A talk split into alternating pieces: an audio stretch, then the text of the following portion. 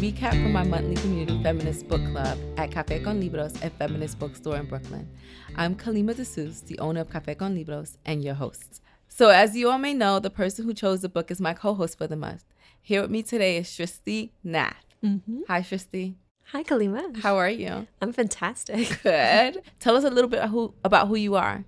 My name is Srishti, like you mentioned. I live in Brooklyn and I've been living in this area for about three ish years. Mm-hmm. I, from the Northeast kind of area, I used to work as a strategy consultant. I quit my job about a month and a half ago, and now I'm a free floating, free loving, free thinking feminist book club member.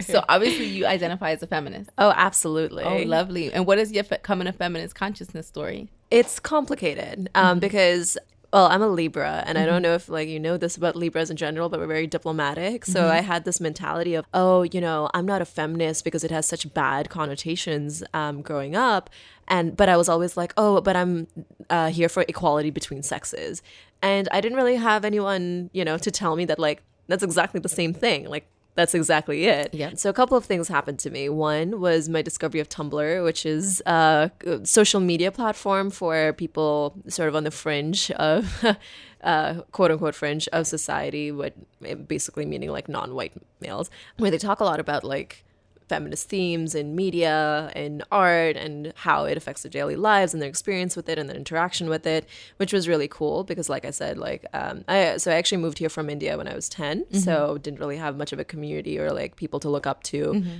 um, that provided that kind of guidance. And two, um, I entered the corporate world after college, which was shocking to me. I was talking to my mom actually recently about how I became like such a feminist and she was like changed when you joined finance. like there was a stark moment because like I all of the injustice of like being a woman was thrown in my face so starkly there that right. I think that resistance started to build of like no this isn't right even though like i worked in a, a workplace that calls itself extremely like liberal for mm-hmm. finance it's not necessarily the case so both of those like sort of converged and i was like very much a feminist and i have a lot of opinions about that actually. yeah you are yeah you yeah, are absolutely and you know my my position is that women have to always be on our, our own side so mm-hmm. like who cannot be a feminist like who's not a feminist really yeah if you're on your own side come on now so yeah. yeah, thank you for sharing that.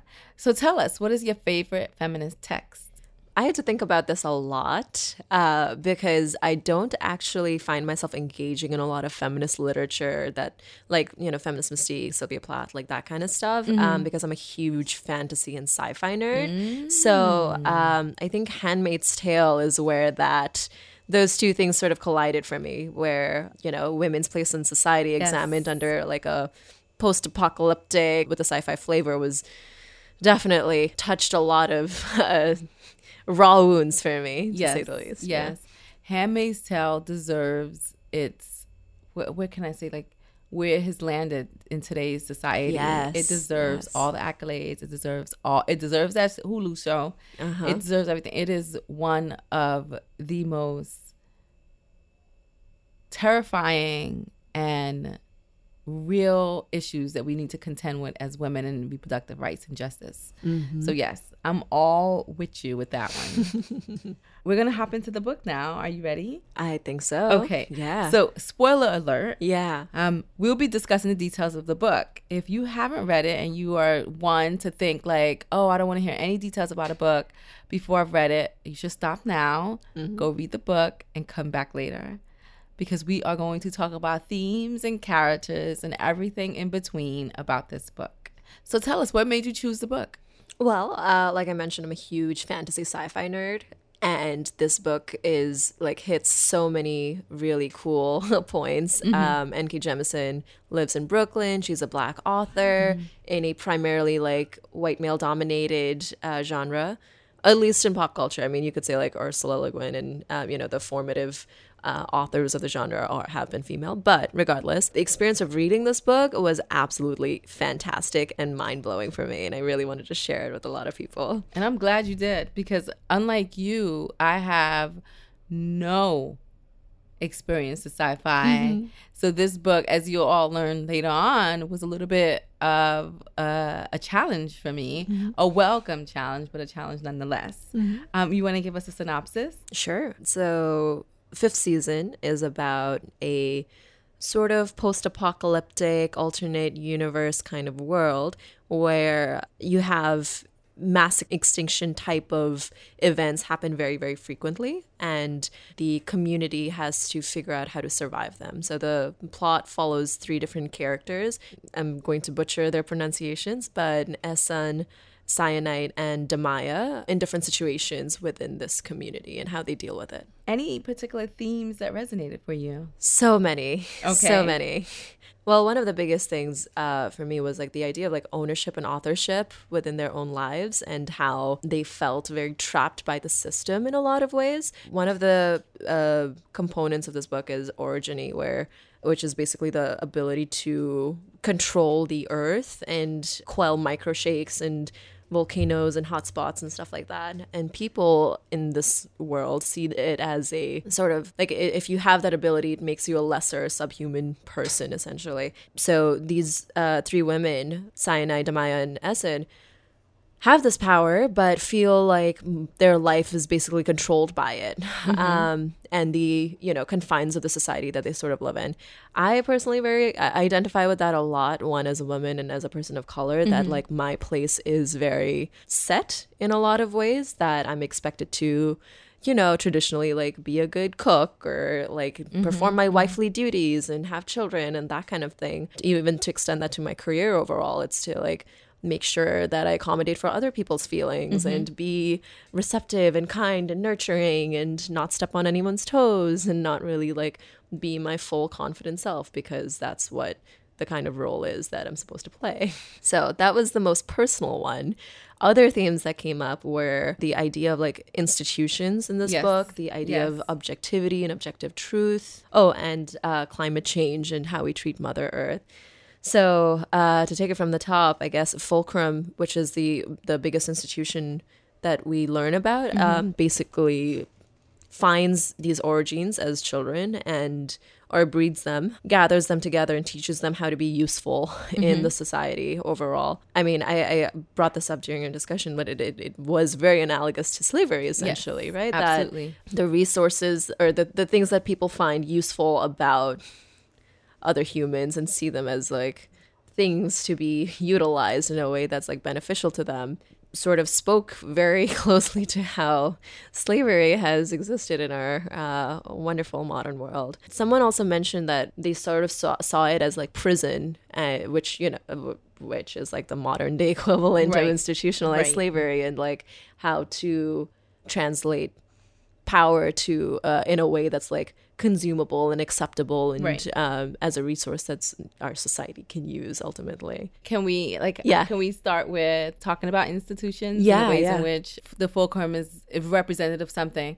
One of the things that I said was that uh-huh. I thought that was it just representative of like a geographic location? Like is it representative of Washington D.C.? Yeah. Is it more generalist? Uh-huh. Is it representative of capitalism? Mm-hmm. Or it can just be, you know, a combination of both, but it certainly is about the power structure that be that sets the it literally just sets the path of everyone else who lacks less power yes. than them. Yes. Right. And yeah. so you know, again, one of the things that we talked about is the way in which sci-fi can be used to talk about larger issues in a very mm-hmm. creative, sort of out of your mind kind uh-huh. of world.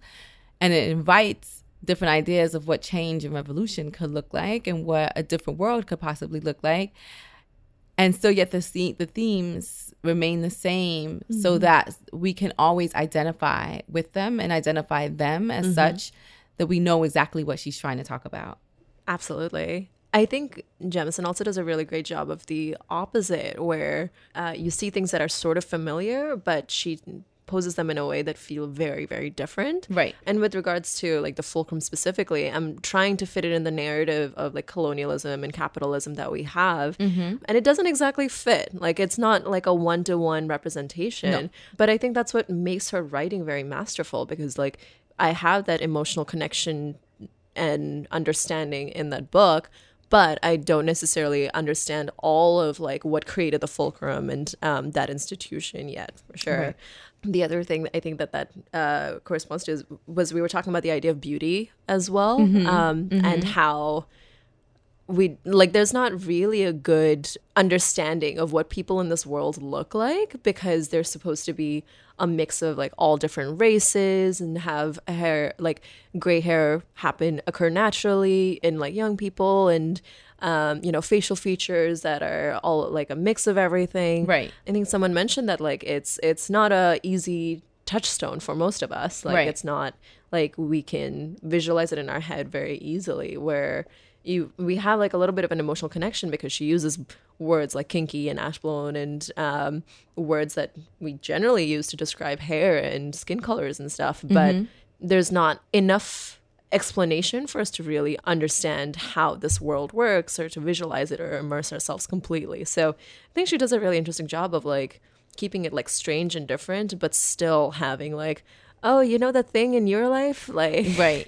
yeah capitalism to it. do you Right. see like yeah this is where that comes in So, Absolutely. yeah And I would, the thing about this book also is that she does like a lot of the characters are more along the lines of of African descent or have mm-hmm. African type of features, which was really, really for me exciting to be part Yeah. of this world, you uh-huh. know, and that um race was again like i don't know where how she's gonna explain race later on. I'm uh-huh. not sure like how that that is gonna show up.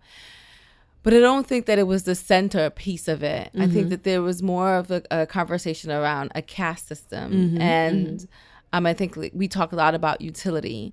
For me, is more this idea that you're born in a particular caste, and th- the movement between that caste is either impossible frowned upon. Mm-hmm. There's just something right about the mm-hmm. movement within the caste system which is very much like here in the united states of america and other parts of the country and the world mm-hmm. where you can do as much as you want to do. You can get as much educated as you want to. The likelihood of you moving out of your class system your socioeconomic status past your parents are, is so so far and few in between. Mm-hmm. We think that we're gonna do it, but we really don't move that much further mm-hmm. than our parents. And on more and like on sort of on a deeper level, when we do try to transgress particular sort of um, expectations of us, mm-hmm. we often do find ourselves on the emotional fringes of society. Whether that could be, we physically can find ourselves there, but also mo- more so emotionally and psychically banished from certain aspects of society when we when we dare to transgress. Yeah, I feel like this caste system is based. So I think she makes an interesting point about how it's based on like inherent power, Mm-hmm. where I think in our world today we're very like, you know, they're like everybody's equal, and caste systems are sort of like made up in Right. a lot of ways. So I grew up Hindu, and uh, in India, like the caste system is still very much prevalent. And in Hinduism, they talk about like your caste is sort of related to your position and utility in society, which Mm. is um, how you you know get karma points to simplify you know Right. all of the ideology and stuff like that. I think it's it's a little disheartening to Mm-hmm. take it from that perspective that the caste that you're born in is sort of um, like it's a part of you. Whereas Mm-hmm. I feel like so much of American ideals, is, um, idealism specifically, is, Right. it talks about how caste is not really like a real thing in our socioeconomic community. Right. But in European cultures, which have been around for like much, much longer, caste systems are so ingrained in the fabric of society that you know ascension is not really easy or Right. like look favorably on whereas in the states it's you know we pick ourselves by the bootstraps or whatever and like self-made billionaires and It's marketed that Yeah. way, but is that is not the Yeah. one hundred percent truth. And I'm like, done. I'm so over it. It's Yeah. ridiculous. Yeah. so over it. Yeah There was a point in the book where I said, like, are they talking about slavery? Like, is she making a direct Yeah. correlation to slavery? Because even the word rogga, uh-huh we were talking about how close it is to nigga. Yeah. And that it's it's a de- derogatory term Mm-hmm. to sort of put people in their place, to remind people of their place in society Mm-hmm. along this caste system. But also there was a point where syenite and Mm-hmm. alabaster began to they used it as they began to use it for themselves. And I'm not sure Uh-huh. if it was like a sense of empowerment, but also but I I also know that it, I think that part of using it is to like shield yourself away, shield yourself from the power that other people saying it has a- against you. So I'm you know I'm not, I'm still not sure like I personally do not use the word nigga. I'm Mm-hmm. not. You know, I'm not of the right now. I'm not of the school where that they Mm-hmm. me. I can reclaim a word that I never, it never, earned, like I never owned it. Like Uh-huh. you know, I don't know about that. Um, and I may change Uh-huh. in the next five minutes. Who knows? Yeah. But I, so I can't read their their reclamation of it or their use of it as empowering. And and you probably know more because you you know all about this book and I don't, and know all about this sci-fi thing and I don't. Um, but I think like the fact that she even created that that word Yeah. in this new world that she created Uh-huh. um, really also again signifies it indicates that this is uh, this is about a larger Yeah. system that was at play. Absolutely. And I think in a similar way, the word rogga has like uh, is a representation of all of the people, all of the circumstances, and everything that have beaten down, you know, Damaya and Syenite in their respective stories, and right. kept them in their place and controlled them Mm-hmm. um, in a similar way to the N word, right? Right. Like um, it's a slur. It's a it has power because of its history, Right. and I think the same thing applies to Rogga ultimately. Right. I don't know that like they have necessarily fully embraced the empowerment that it comes with essentially but i think he or alabaster has used it to make a point of like isn't right that we're being treated as subhumans so much of the time and this is a representation of exactly how as opposed to using it to refer to each other as roggas ultimately Right. um, there's a book two and book three Yeah. to give us all that history. Yeah. Right. All that history. Can I can I share something that resonated with me? absolutely All right. So, like I said, I am not accustomed to reading sci-fi, Uh-huh. and I at one point wanted to give up, but I didn't give up because Mm-hmm. I felt like all the people in my life who I respect really love this book, and not only that, it won award after Mm-hmm. award after award. So something is happening here. Mm-hmm. It's not just like you know, and I also feel like you know, reading this type of book, I it, it's it's it forces your mind and brain to work in a particular way um, that my mind and brain is just not necessarily sort of wired to do so. So I felt like it was good, but I would tell you, I really did struggle because I did. I the it took her a long time to build the the world, and I struggled with that. uh-huh I also struggled because I had no friggin' idea that there's a glossary. Folks, if you're gonna read this book, hit that glossary up right away. Don't wait because I literally had no idea there was a glossary. So what if you could give us any advice for uh, the folks like who are new to sci-fi? yeah What advice would you give us?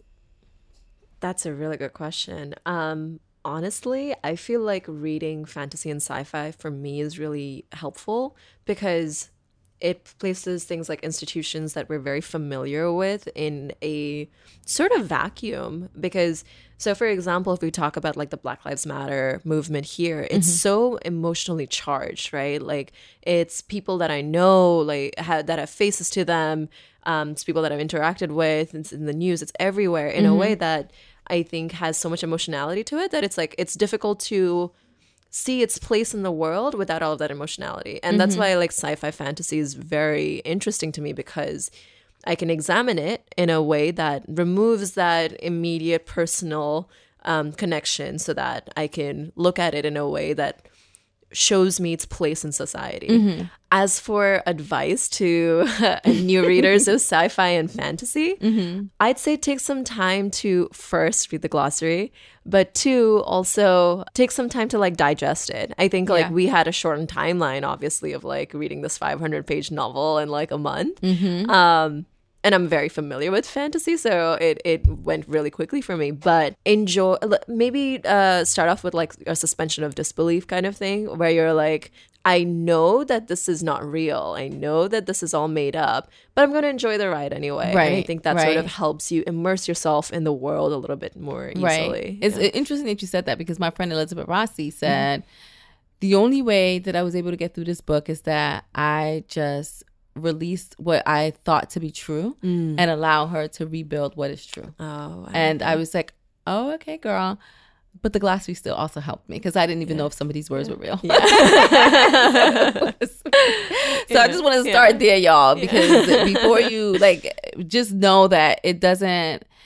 It's not a it's not a quick read, right? Like it's a it's not a quick read on many levels, Yes. especially if you're new to this Uh-huh. this type of writing. And the world building is really important, and you've got to get very familiar with the terms because Mm-hmm. otherwise you don't really understand those those details that she is so skillfully weaving in and out of this story you know um another thing that resonated with me and i'm gonna build off of your your handmaid's tale is that there is a in, there's an aspect of this book that is about women reproducing Uh-huh. and like their sole purpose Yeah. within this caste system yeah. is to reproduce and that's what syenite is there for and she's Uh-huh. there to reproduce and i literally wrote in my notes wow Uh-huh. handmaid's tale not to say that nk jemisin needed that reference Yeah. or is Yeah, actually yeah, like intentionally using that reference but i did i it sort of harkened to that storyline as well I mean, I, I definitely identified with um, Syenite's. Well, I saw the parallels between Syenite's story about how she, you know, is expected to reproduce with Alabaster and Handmaid's Tale. But I think it's a little bit f- more nuanced of a conversation there, where it's not just that like women are only for reproduction; it's that they're they're deserving of love as far as their ability to be useful goes right and that for like you know majority of them is to be breeders uh, especially if they don't have orogeny to be useful to the society overall. And i feel like that's what handmaid's tale sort of arrives at that like they're so subhuman that they're literally just resources to Right. reproduce ultimately. But i think it's a little bit broader in fifth season where women uh, are also like leaders and Yes. have positions of power and are able to um, take on more professions than just uh, childbearing. But the expectation on them is very much that you have to like bear a child a lot of the time. Well, again, I'm going to connect it back again to your rightful connection to slavery Mm-hmm. because I always say that black women's bodies was our Mm-hmm. first sort of conveyor belt in that Yeah. black women were continuously bred Mm-hmm. so that more it can be more hands on the field all the time and so that Mm-hmm. was like not like there were other women taking on other sort of positions in society Mm-hmm. but this was your role this is your purpose and so i felt connected to that storyline through the transatlantic slave trade but also through Mm-hmm. like the handmaid's tale like weaving all this stuff together and i'm quite sure that nk jemisin was probably following probably along the line of absolutely, yeah. transatlantic slave trade there's a continuing story here because there, I, there are still places in, in in the global world where the woman's role is to continue to just reproduce Mm-hmm. for the sake of society at large but more sort of intimately for that whatever community a yeah, group yeah. they're part of Um, when I was 18, my grandparents were like, "Oh, you're an adult now. It's time to look for a boy for you." so I personally understand that mm-hmm. put in your place kind of expectation. Mm-hmm. Do we want to talk about the fact that like all three of them are like the same women and the, the different phases in each of their lives and how they evolved? so that's definitely Yeah. a huge spoiler alert y'all Yeah. because guess who didn't know that me because i didn't get through the whole book. I didn't get through the whole book but i got through enough to get the texture and the feeling of it. Mm-hmm. I did not know and had no clues whatsoever that this was the same person. And when everybody in the mm-hmm. group was like oh yeah i had clues i'm like am i uh-uh. not am i that dense like No. and possibly I- it's because I'm new to this whole thing and I was just trying to keep my head above water. and I can't pay attention to those little details. Thank you, Joe, for being so passionate towards me. I mean, I read this book a while ago and then I reread it for our discussions, which is why I picked up on the clues this time around. But the first time I was very much in the same place where I was trying to figure out what the heck is going mm-hmm. on, first of all, before jumping into like, oh my God, like these mysteries are coming up time and again. I find that really fascinating because there's, I don't think I've read a lot of books that talk about women um, across different phases of their lives in a way that's like so masterful and so much about exploring the extent of their identities within that space in a way that is just it's beautiful. Um, weirdly enough i think another book that does it really well is um, the one by michael cunningham mrs dalloway I don't know if you've read that, Mm, no. but um, I don't know if I would call it a feminist book necessarily, but it's tale of like th- three different women across different genres and eras and um, how they deal with their society and the men in their lives and all of that kind of stuff.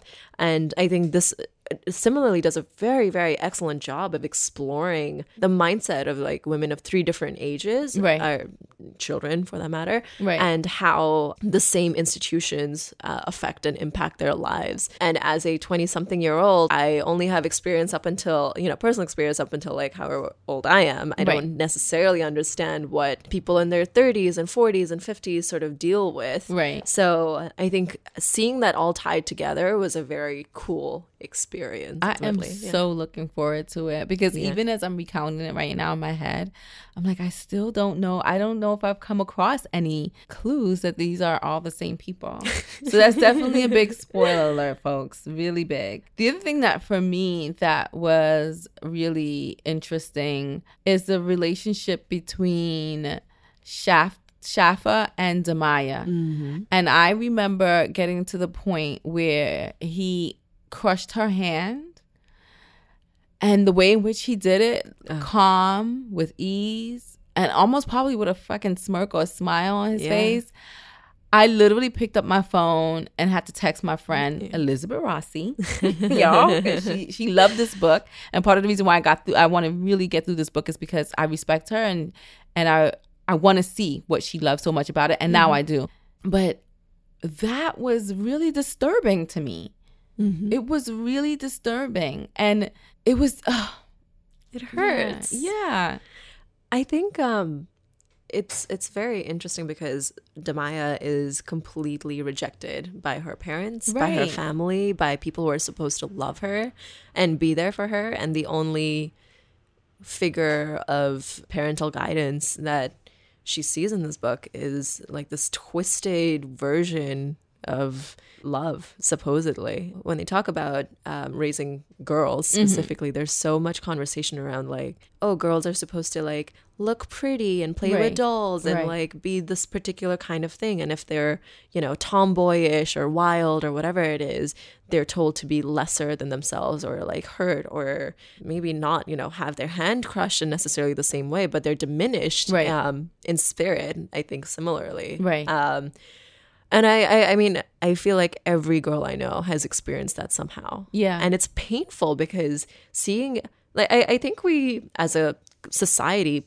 place so much, uh, or like we see physical abuse and we're like, oh my God, like that's horrifying. Right. But the emotional abuse part, we're so much, we kind of dismiss it Right. so much of the time. Right. And Schaffa, like, both of those are very intertwined. Like, that is physical abuse Yes. correlated with like emotional abuse because he's like you can never say no to me for example Right. like that's not a healthy you know um, dynamic in any stretch of imagination Right. And also, like, he, just like a, a typical textbook abuser mm-hmm. who starts off with almost like, I'm a savior. I'm going to mm-hmm. save you from what's mm-hmm. happening with you here in your family. And then I'm going to make you feel like you are really important to me. Like, uh, you know, I am here to protect you. I'm here to love you. I'm here to support you.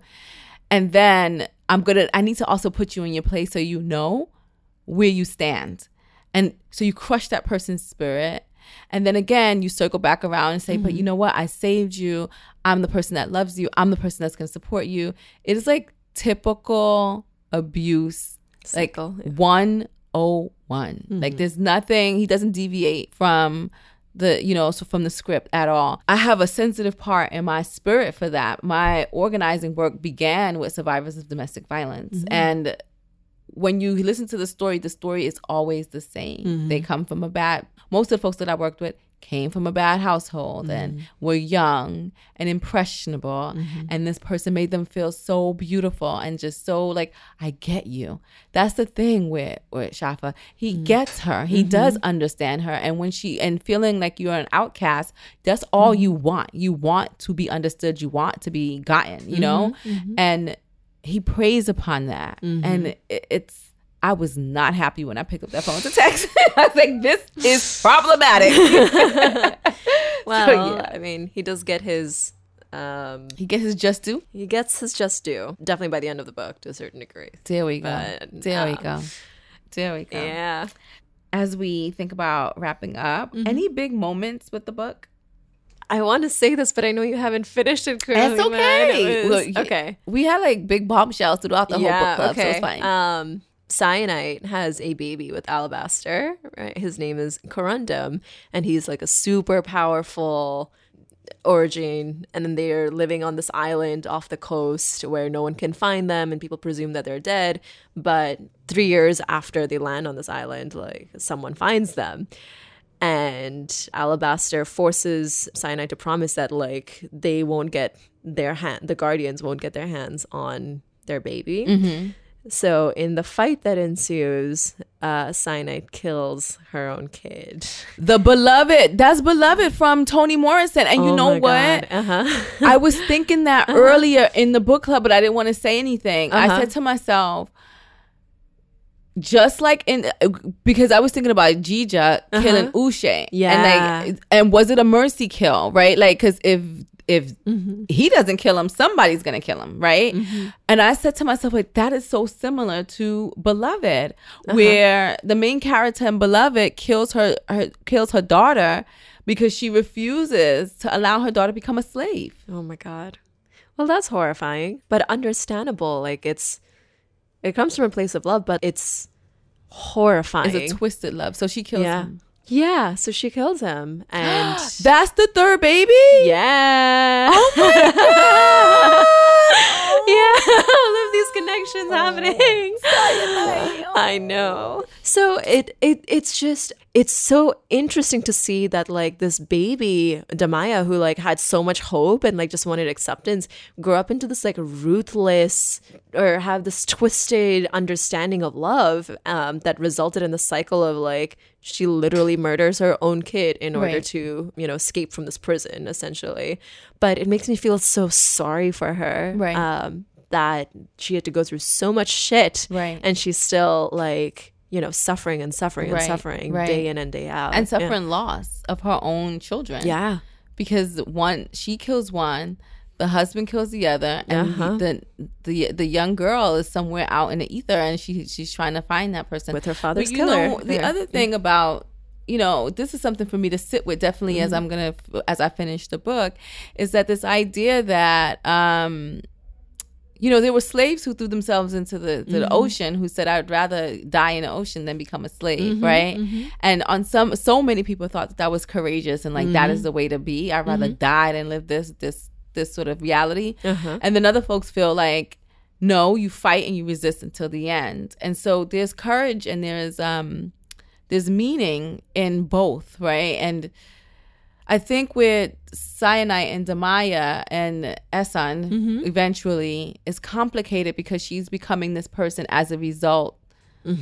Is, is she making a conscious choice to become this person, or is she responding? Both and right, she's responding to to her environment and making a conscious uh, decision. Any internal shifts as a result of this book?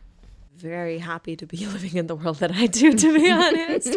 um, it was very valuable to see into the mind of someone who's so traumatized and is mm-hmm. still such a fighter mm-hmm, mm-hmm. and the amount of power that she has. So I think in my own understanding of myself, I feel like I'm I feel powerless a lot of the time where I'm I feel like I'm subject to the institutions that are, you know, big and nameless and faceless and force me to do things that I don't necessarily want to. But I mm-hmm. feel like I have this voice inside me similarly that's like this is not right. This doesn't feel right. Right. And I I think it helped me come to the conclusion that I can quit my job. You know, I don't I'm have to be subject to corporate America's ideas of how life should be Right. ultimately and felt much more empowered as a person. Yeah. That like shit can be going on constantly. Right. And I still have enough power within me to change the world. Mm-hmm. Yeah, you do. Um, for me, I um, am constantly thinking about the the relationship between Alabaster and Syenite, Mm-hmm. and how that was really like that's a pivotal relationship Yeah. of opening and challenging of what she thought to be new in the world, and him Mm-hmm. saying like, "Wake up." Yeah. And I think that we all have that type of relationship where the person is with you, they Mm-hmm. they care so much about you, but also they just care about the direction that the world is going, Mm-hmm. and that in order for that world to continue to move in that direction, everybody has to be woken up. Wake up. Question. Mm-hmm. Like when she's like oh there's only this amount of tablets and he's like are you serious? Do you really mm-hmm. think that there's only that amount of tablets? And like helping her to become more of a critical thinker. Um mm-hmm. and so that to me in my own internal shift of sometimes I may feel like I'm being a broken record or I'm being the person that's always the Debbie Downer at the party when I'm like, oh, actually, that's homophobic, you know? but I think that we all have to play that role because the world has to evolve. We have to move to the next level. And the only way we're going to get there if people are woken up. So, mm-hmm. an internal shift, but probably just like an affirmation of, of mm-hmm. what what I need, who I need to continue to be on some levels in this world. That's awesome. Yeah. I love this book. Me too. Oh, well, I from the amount of pages that I've read, I love it, and I love it even more because it is not an easy read, Uh huh. and you know, it's not. It shouldn't be an easy read. Uh huh. I'm what I want to grow, and sh- and she's helping me to grow. So part of my part of my connection to it is that I'm being challenged, and I feel like I'm gonna become a better person as a result of this. I'm gonna be smarter once I get through this book. So thank yeah. you to you and to N.K. Jemisin for writing this book, folks.